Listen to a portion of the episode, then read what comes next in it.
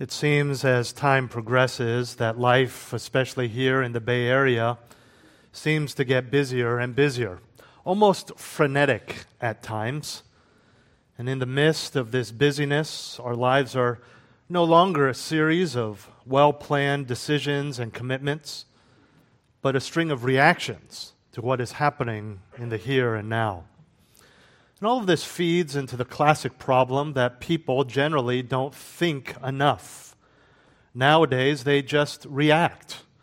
They react to the situation, they react to the last minute opportunity, they react to the feelings of the moment. And this practical problem becomes a spiritual one when we fail to think deeply about our salvation when we don't stop to take a moment to reflect on the things of God, especially as they pertain to our salvation. We coast through our quiet times, we rush through our reading, we sail through our service, we fly through our fellowship. All the while refusing, sometimes even fearing, to make any sort of long term commitment. We are living life too fast. This morning, I want to commend to you the power of meditation, specifically as it pertains to the gospel and how the gospel has particularly impacted you. And in our next passage in 1 Timothy, this is exactly what Paul does. Let's take a look at 1 Timothy chapter 1 verses 15 through 17. 1 Timothy chapter 1 verses 15 through 17 is our passage for the morning. Follow along as I read. Paul writes to his faithful friend and true child in the Lord, Timothy It is a trustworthy statement, deserving full acceptance, that Christ Jesus came into the world to save sinners, among whom I am foremost of all. Yet for this reason I found mercy so that in me, as the foremost, Jesus Christ might demonstrate his perfect patience as an example for those who would believe in him for eternal life. Now to the King eternal, immortal, invisible, the only God, be honor and glory forever and ever. Amen. What we see here in these three verses is Paul thinking through what God has done for him and responding to what God has done for him with praise and profession. And it is because of that this morning I want to give you four meditative responses to Paul's salvation. Four meditative responses to Paul's salvation. In other words, as Paul reflects on his own salvation, he responds with deep truth and praise that is proper for all believers. It is a proper response for all of us, not just as we look at Paul's salvation, but as we understand that it is the same in our own salvation. Four meditative responses to Paul's salvation. The first response is that Paul proclaims his salvation. Paul proclaims his salvation. Look again at verse 15, but just the first part. He writes it is a trustworthy statement, deserving full acceptance, that Christ Jesus came into the world to save sinners. The first thought that Paul has is to proclaim the basis of who he is, the basis of his salvation. Now, the gospel message involves several factors. There are several facts that someone needs to believe to be saved.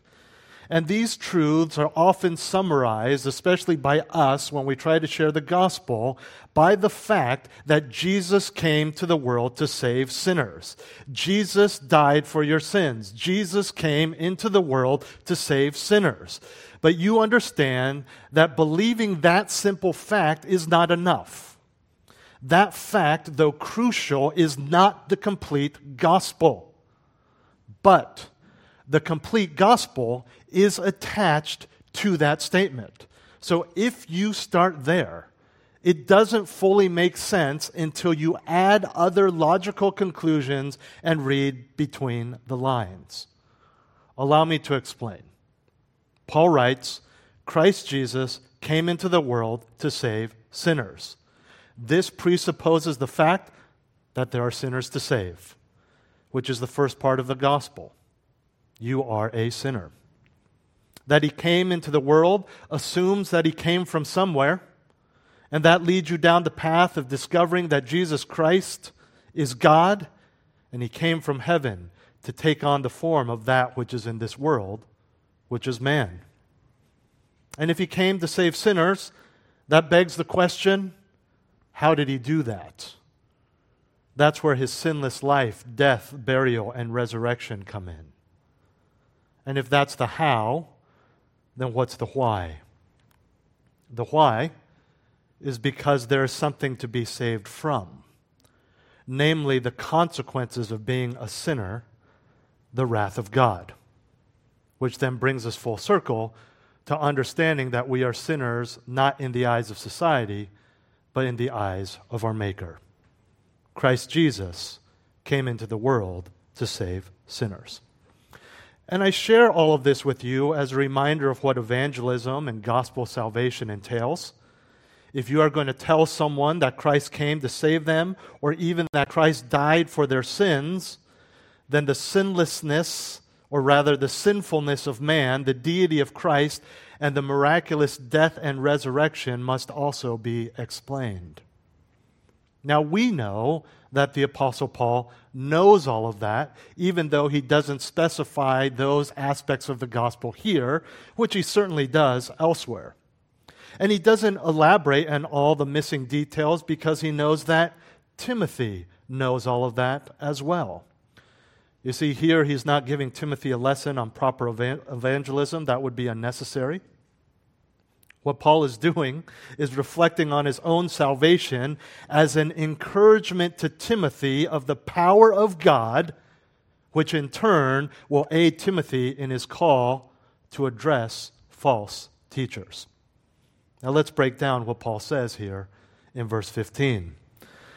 Let's begin with the phrase that we've already loosely unpacked Christ Jesus came into the world to save sinners. He says is a trustworthy statement deserving full acceptance. A trustworthy statement that's pretty self explanatory. It's trustworthy because it is true. A trustworthy statement is one you can put your faith in because it is a faithful presentation, in this case, of God's message. As such, and this is very important, God's own faithfulness his attribute of faithfulness serves as the guarantee of the faithfulness of his message. You understand this. Why do you believe him? Because he's an honest person, we say that, right? I trust this guy. He's never let steered me wrong. And it is because of the character of God that he is faithful that we understand and trust the faithfulness of the message. It is trustworthy.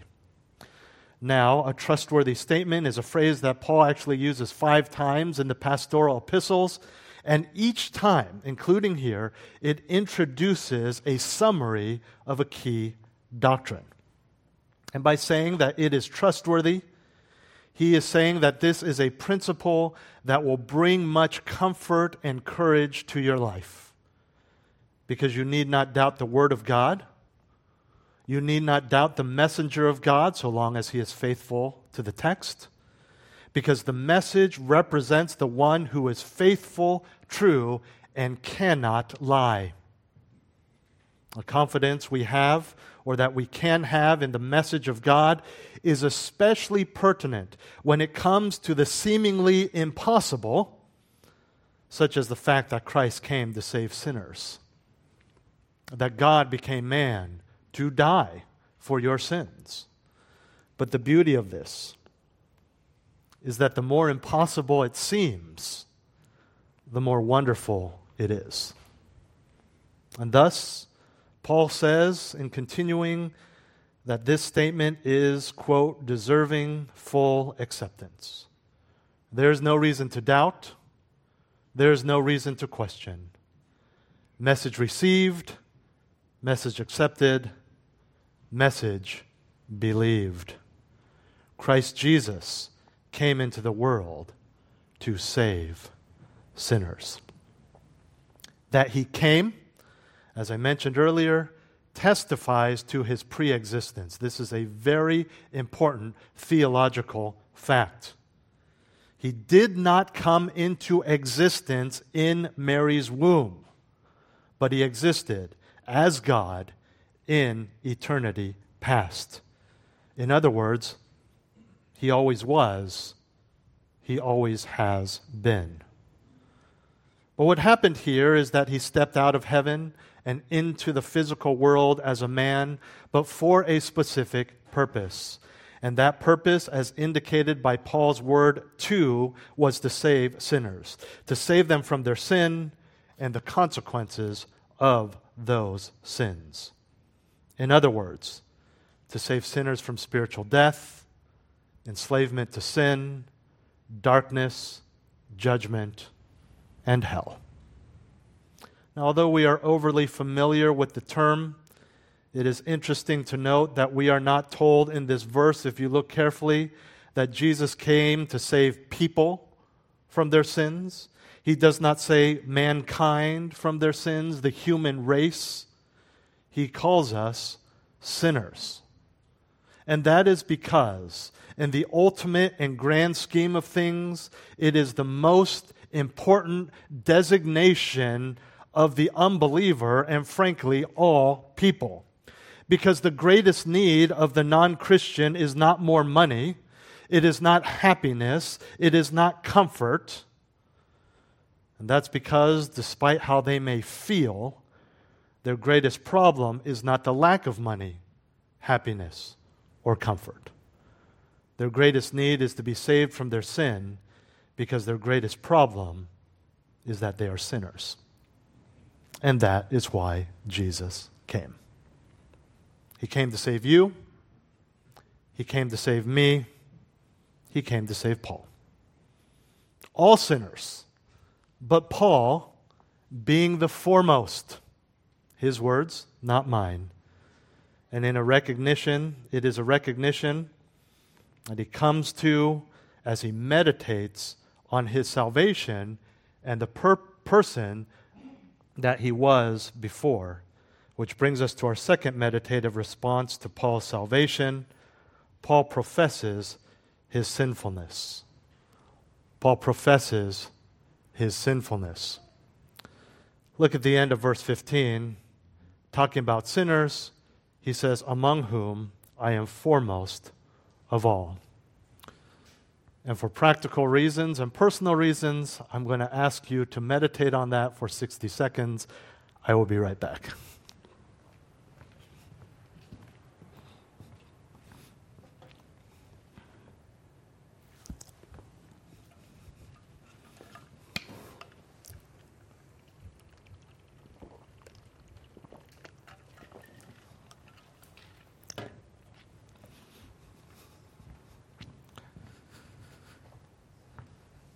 I don't know if you've heard, but they sell preaching pills now, so I just had to.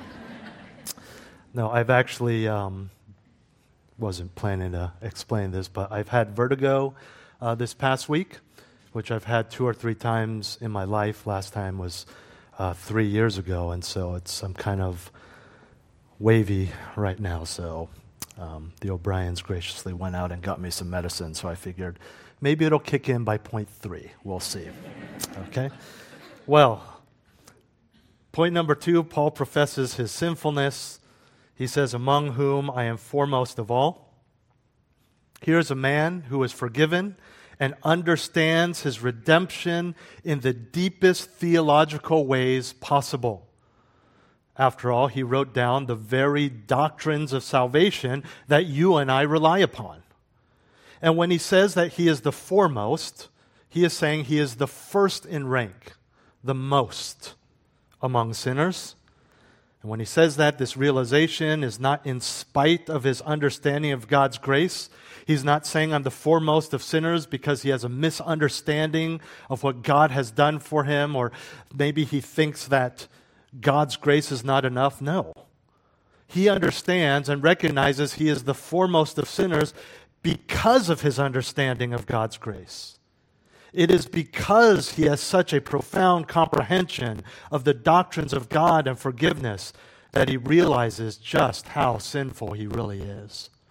He sees the glory and wonder of God and how truly God in the flesh was the only payment that could deal with his sins. If you've ever tried to piece together what drove Paul to such heights of service and sacrifice, you would be remiss to neglect this fact.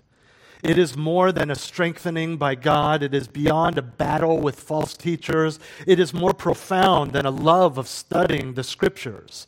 It is a deep realization of the sin that God has forgiven, and in that forgiveness has allowed him to be used so mightily. It is a sense not of worth, it is a sense of unworth connected with God's grace that gives him the drive and the passion. And what's more, like us, sometimes I think we forget this about people in the scriptures, but like us, the forgiven sinner remains a practicing sinner. And so it was with Paul. And what he is saying here is not false humility. He has just told us in the verses we looked at last week that he wants the most vile of men with a particular preference of sinning directly against the Christian church. This is a genuine appreciation of his sins, but also of the grace of God. Please turn with me to Romans chapter 7, verses 22 through 25. Romans chapter 7, verses 22 through 25, where we see his recognition of past sins but even the present battle.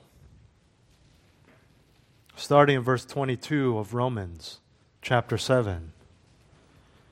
He says, For I joyfully concur with the law of God in the inner man.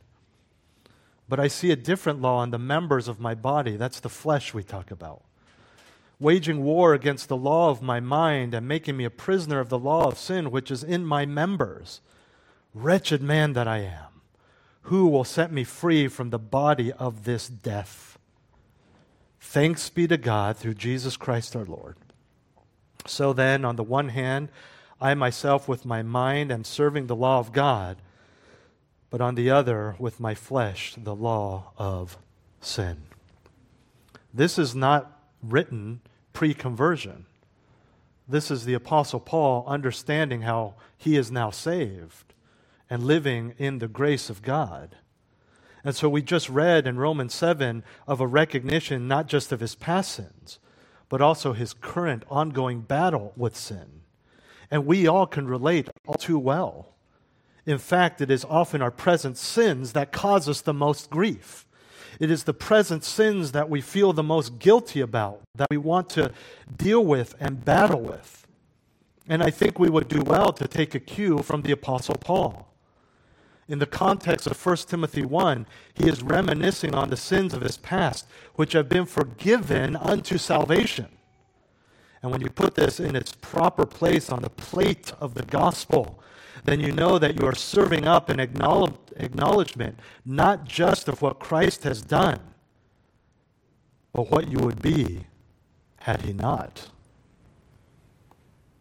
I definitely want you to take your ongoing sins seriously it should occupy most of your energy, but not to the detriment of remembering the sins of your past.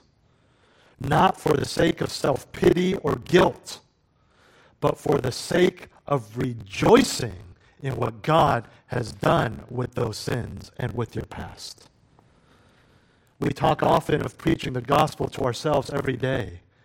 This is not just so we can feel bad about ourselves and get ourselves in line. It is treating the gospel like some sort of cheerleader at our bedside in the morning telling us it's going to be a great day. That's not what it's about. We preach the gospel to ourselves every day because we recognize that the worst is in the past. And the fact that it is in the past is not just comforting because of the distance of time that stands between then and now, because the past was crucified on the cross of Christ.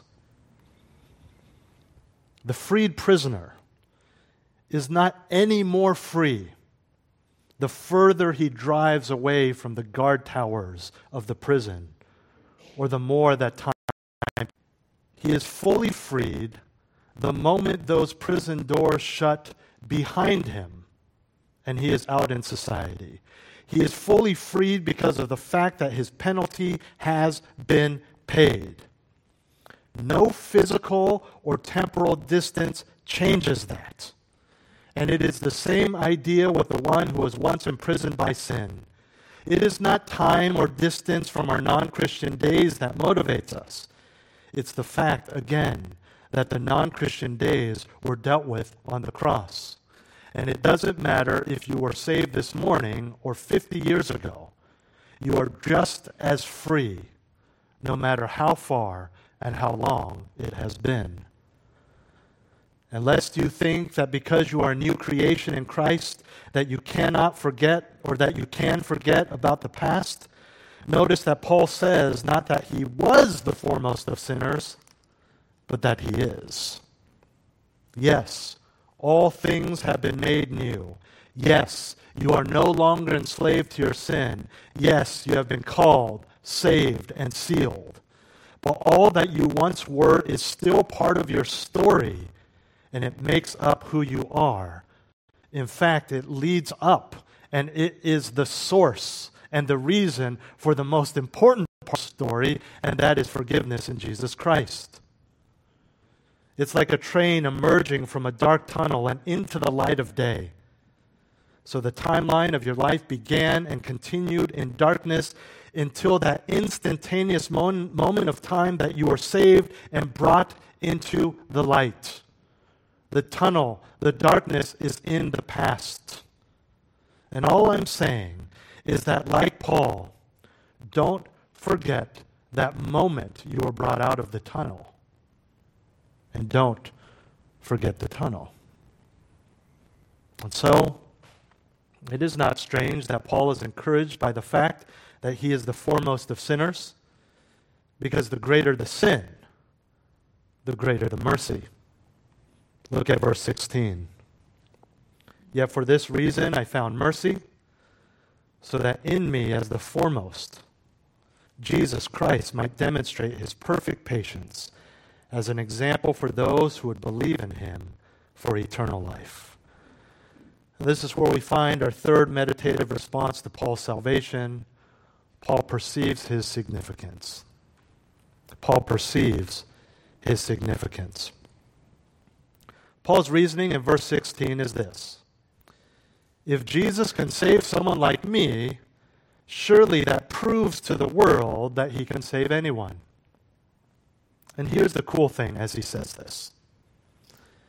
When Paul wrote this, there were still many people living, Jewish, Gentile, and Christian, that knew Paul personally or knew of Paul when he was a blaspheming, persecuting, violent aggressor against the church. I mean, we read this knowing his story Imagine reading this having experienced the persecution of Saul. Let's look at the verse. He says that because he is the foremost of sinners, Jesus made an example of him to show Christ's mercy and perfect patience. Usually, when we talk about or experience the concept of someone being made an example, it's usually like a warning to other people Right? We're going to make an example of him to scare other people so that people realize that they'll share the same fate. And that, in some ways, is exactly what Jesus did with Paul, except it wasn't a negative example, but a positive. And it wasn't a warning, it was a promise. And before we get into the particulars of what was exemplified in Paul, we must not look past the phrase, for this reason.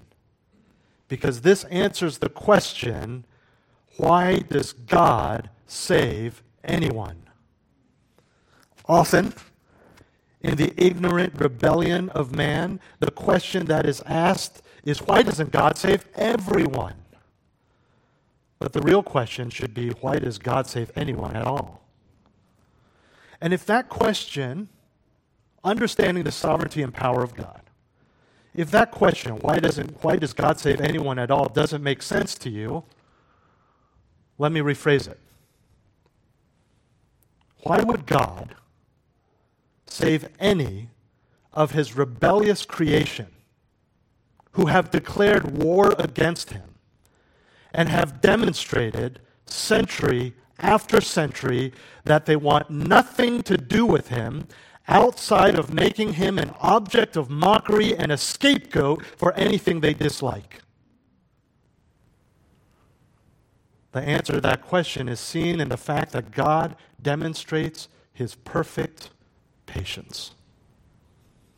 In other words, he saves not merely to keep people out of hell.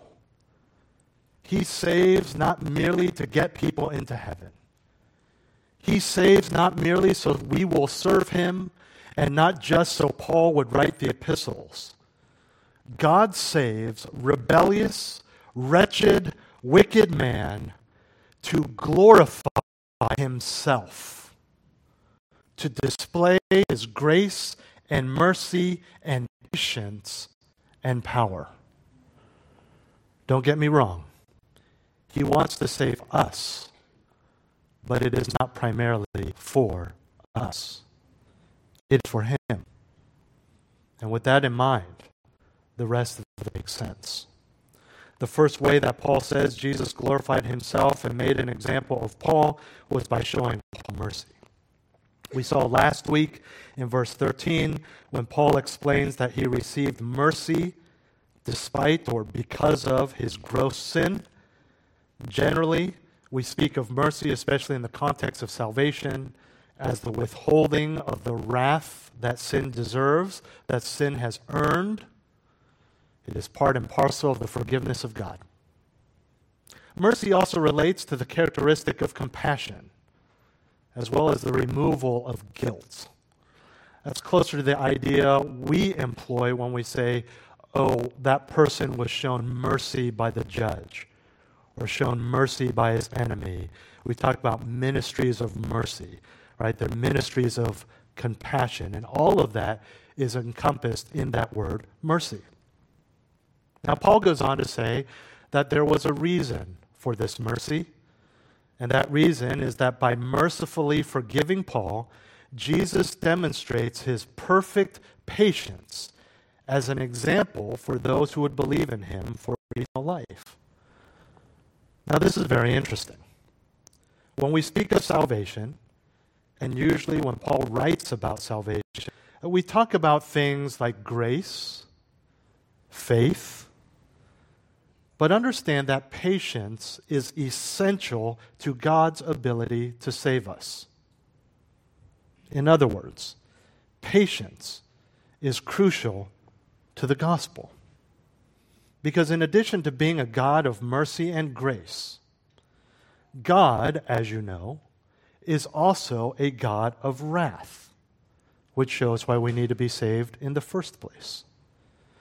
Now, if there is no consequence for our sin, wrath, then there is no need for salvation. But since there is judgment and there is wrath,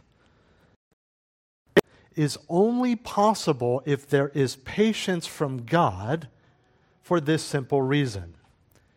He cannot save that which he has already destroyed.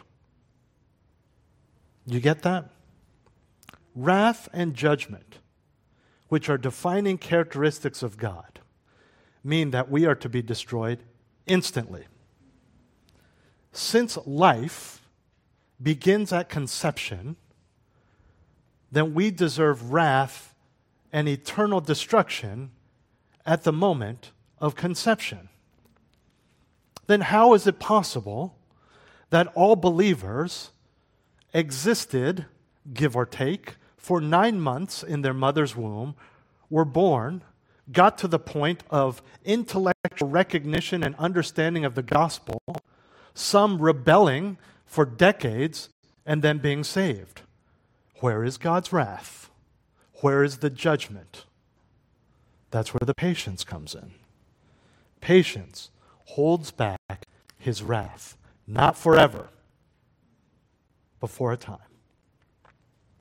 Patience means long suffering and is used in the scripture speak of God delaying judgment for. Or do you think lightly of the riches of his kindness and tolerance and patience, not knowing that the kindness of God leads you to repentance? 1 Peter 3:18 speaks of the patience of God upon wicked man during the days of Noah giving them time before the flood to repent as he spent those years building the ark. Speaking of Christ's promise to return, Peter says in 2 Peter 3 9, the Lord is not slow about his promise, his promise to return, as some count slowness, but is patient toward you, not wishing for any to perish, but for all to come to repentance. You want to know why Jesus Christ has not returned yet? Because upon his return, there will be great wrath and devastation. He is being patient with the world. 2 Peter 3:15 Peter equates God's patience with the opportunity for salvation. And as Paul reflects on his own salvation in 1 Timothy, we know that God was very patient with him in the midst of his persecution of the early church. What about you? As you reflect on your own life and you see your past in light of the seriousness of any sin, you too will recognize that God has been patient with you. He did not take your life, He did not condemn your soul for all those fits of anger, the lies and lusts, the hatred and hurt. He was patient with you unto the day until the day of salvation. And when it comes to Paul, the foremost of sinners, he realizes that the patience of God in his life serves as an example to others. And the idea is that if God is willing to show mercy and patience to someone as wicked as Saul, then surely he can save others. The word example he uses here of himself originally referred to a sketch or an outline. And Paul says, I am a model, I am a pattern, living proof that God can save anyone. Because if God's patience can extend to the worst of sinners, then nobody is beyond the reach of his mercy and grace. And if you ever doubt that, look back at the real life illustration of Saul. Go back to verse 13. Go back to the passages in Acts that we looked at last week. And what Paul is doing here is as if a former serial killer who is now a Christian was sharing his testimony of the mercy and patience of God. And he's telling people, you think you're too wicked to be saved. You think your spouse is too sinful to be shown mercy. You think your dad is too far gone for the patience of Christ. Well, look at me. Look at me, a former serial killer. He saved me. This is what Paul is doing. And although obvious, we must not overlook the fact that the example God provides in the Apostle Paul is not that he was saved to a better life, but eternal life. And so it is with anyone else. And the eternality of life, you understand, when we talk about eternal life, when we use that phrase, when the scriptures use that phrase, it's not just about the fact that it is never ending, it is also referring to the quality of that eternal life. And this is evidenced by the fact that heaven is referred to as eternal life. But hell never is, despite it being technically eternal life. It speaks of the quality of life we will have in the presence of God. So, when I say that our third point is that Paul perceives his significance, it is not a significance that is inherent in Paul, but a significance rendered unto him by God, so that the content of significance mercy, patience, salvation can be shown to others. Remember, we are looking at ways in which Paul responds to his meditation upon his own salvation. And as much as he understands the theological and practical reasons for his salvation, it does not stop him from bursting out in truth based emotion. And that's what all emotion for the Christian should be based on truth. Too often it's the other way around. We see him do this in verse 17 in a powerful outburst of praise. It seems strange to be put here in the middle of chapter 1 and not at the end of the epistle, but he can't hold back. He can't control himself. He has been meditating on his salvation and he bursts, bursts forth in praise. And we're looking at four meditative responses to Paul's salvation. They all lead up to what we are seeing now. Paul proclaims his salvation, he professes his sinfulness, he perceives his significance, and finally, he praises his Savior. Look at verse 17. Now, to the immortal, invisible, the only God, be honor and glory forever and ever. Amen. What we have here in verse 17 is what we call a doxology. It is an ex, uh, a term that refers to an expression of praise to God. It simply comes from the Greek word doxa, which means glory, logia, which is a spoken or written expression. So, an expression of glory, a praise of God. We see several of these doxologies in Paul's epistles. Some are simple, like the one in Galatians 1:5, which simply says, "To whom be the glory forevermore, amen." Others are more elaborate, the doxology here being one of the most elaborate. Now, because God is a God of perfection and truth, there is no better way to praise Him than to simply reiterate what is true about Him to simply reiterate what he has already said about himself. And frankly, to do anything else runs the risk of heresy. When something is perfect, why add to it?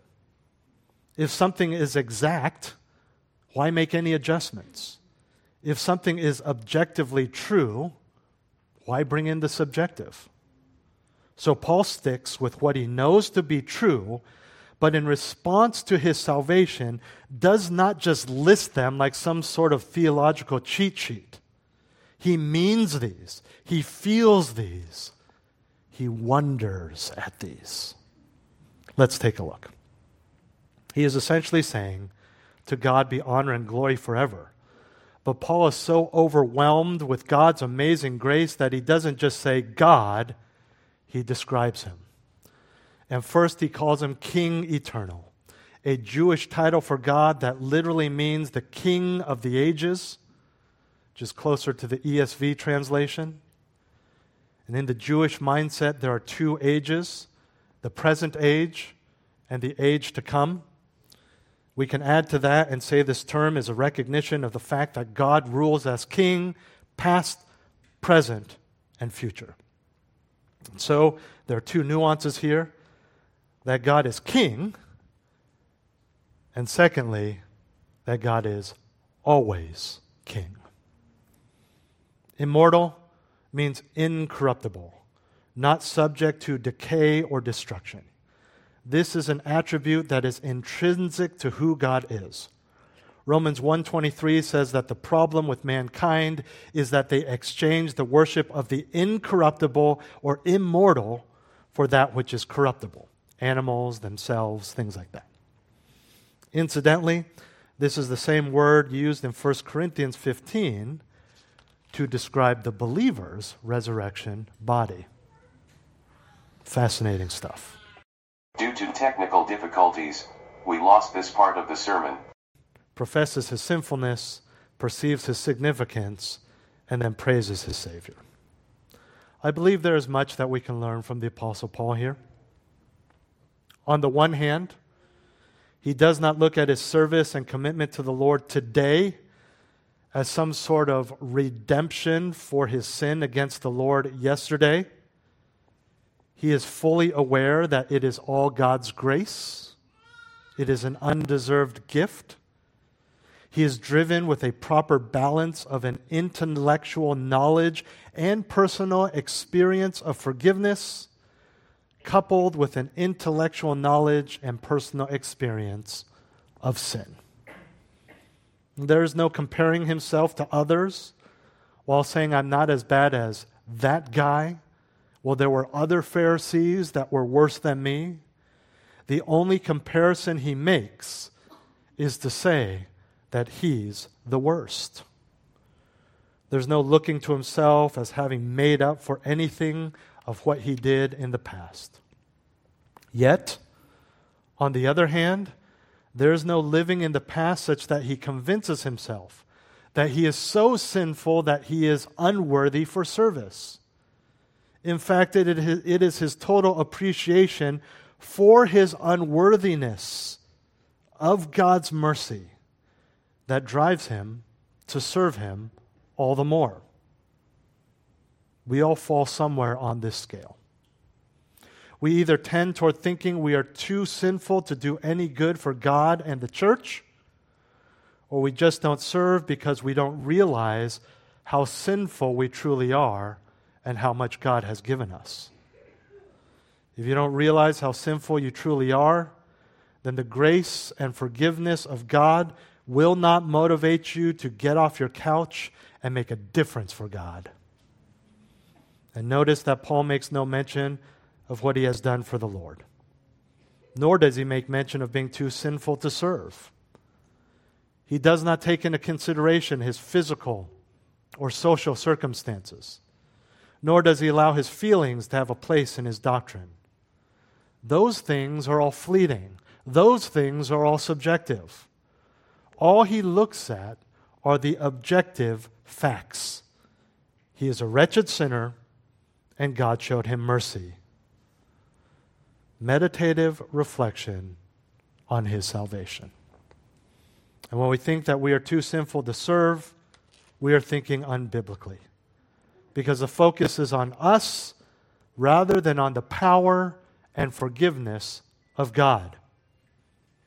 Outside of total unbelief, outside of being a non Christian, there is nothing in the scriptures that tells you that you are too sinful to serve the body. And when you think like that, you are letting your mind stray from the objective facts that Paul sets forth here, which are sinner saved. That's it. Then there are those who are satisfied with where they're at with the Lord. No real drive to do more once in a while, based on a emotional retreat and time together, you may have a personal conviction. Maybe it's from a sermon, a quiet time. But that conviction is fleeting because you have not connected those convictions to the objective, immovable pillars of sinner and saved. Oh, yeah, I need a I need to serve more and be more committed. And a year later, you're more absent than ever. I need to start budgeting to give more to the church. A year later, nothing has changed. And this may be because your convictions are tied to fleeting and subjective emotions and circumstances rather than rooted in the fact that you are a wretched sinner who was shown divine mercy and patience. And the solution to either of those extremes is simple. And I think of John Newton, perhaps most famous for writing the most famous hymn in history, Amazing Grace. Powerful words. But in your mind, if you're not familiar with the story already, I believe I'm about to make them more powerful. You see, John Newton was a slave trader. We call him this generally speaking for two reasons. Because he captained ships carrying slaves, and on a financial level, he personally invested in the slave trade. And then he got saved and became a very vocal abolitionist. He repented of his sins and looking upon his gross and wretched sins as a slave trader, knowing all that was involved, treating human beings like machinery, not caring if they died aside from the financial loss. He understood his sin, repented. True repentance. He didn't just stop doing what he was doing in slavery he went on and campaigned to end slavery. He became a cleric in the Anglican church, which just means on leadership of an Anglican church. And in the midst of his service to the Lord, he wrote this. And I believe in these simple words is where we find the solution. If we have ever thought that we're too sinful to serve, if we ever thought how I serve is good enough because we're not reflecting truly on our salvation and who we are and what Christ has done and who we were. He said this I am not the man I ought to be. I am not the man I wish to be. And I am not the man I hope to be.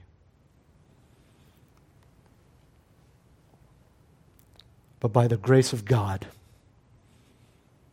I am not the man I used to be. Let's pray. Heavenly Father, thank you so much that we sit here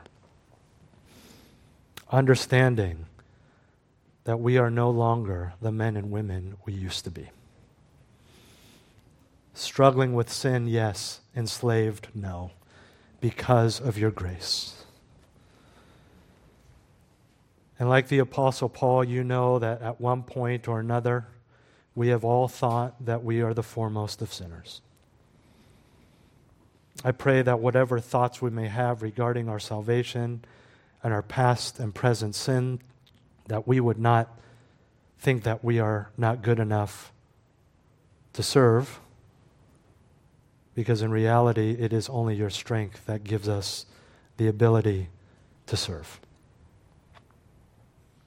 Help us to not be so content and satisfied with where we are spiritually and how proactive we are in serving you and your people. May we meditate on the realities of what you have given us, what you have done for us, and be motivated and driven like the Apostle Paul.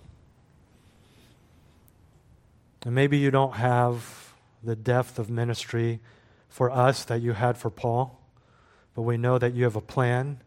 You have made your commands and opportunities very clear to us. May we live in light of not just wanting to make people happy, not wanting to fill needs, but in light of your mercy and patience. We pray these things in Jesus' name. Amen.